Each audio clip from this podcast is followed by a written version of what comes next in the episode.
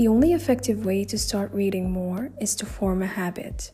How to make reading a habit? If reading is a habit you'd like to get into, there are a number of ways to cultivate it.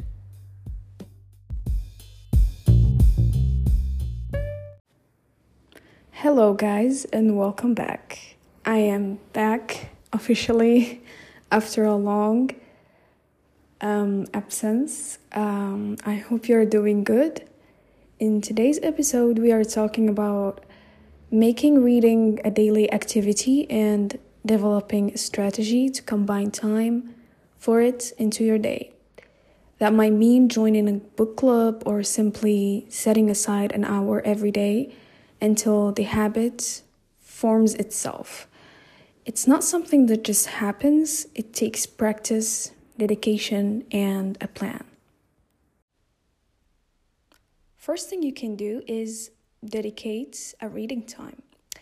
This is the most important reading strategy. Uh, you just have to get a couple of times throughout your day to use just to read. For example, it can be before going to bed or on weekends morning. For me, it depends. I do read when I feel like reading. I don't force myself unless the book is so good. I find myself reading it all day nonstop. I remember when I first started reading, I bought a book that was written by my teacher back in high school. I remember it was in Arabic. I didn't enjoy it that much, but I was happy because it was my first book. It was the first book I've ever read. But then I found myself wanting to read more, so then I borrowed books from my friend, and then I bought new books whenever it was possible. So, little by little, I started searching on social media about trending books. I found people that are obsessed by reading. I enjoyed how they read and how they reviewed books. So, by this, I built the habit of reading little by little. Second thing you can do is always have something to read. Whenever you finish a book, go and buy another one. And if you are one of the people that can't afford to buy books, you can simply read online thanks to technology nowadays. I personally prefer to buy a book, hold it, touch it, underline quotes that caught my attention, take pictures of it. But I did read some books online. I did read some manga online, but now I prefer to buy a book and read it. Next thing is you can bring your book with you everywhere you go. At home, you can read at home, in the car, in a coffee shop, and that's something I really want to do because I see it a lot. I want to experience it. It can be in the beach, whenever, sorry, wherever feels comfortable to read at. Uh, personally, I bring my book everywhere with me because sometimes reading at home gets boring. So I want to change atmosphere. The best thing also you can do is find people who are book addicts, surround yourself with those people.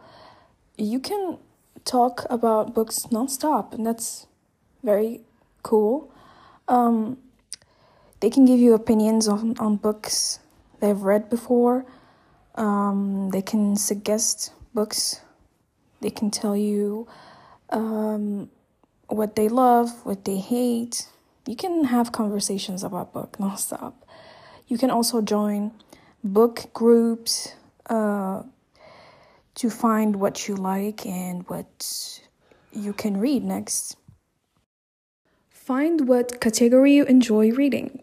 It can be any genre you like, whether it's fiction, romance, historical, nonfiction, self development, or poetry, novels. I personally prefer fiction and dark romance.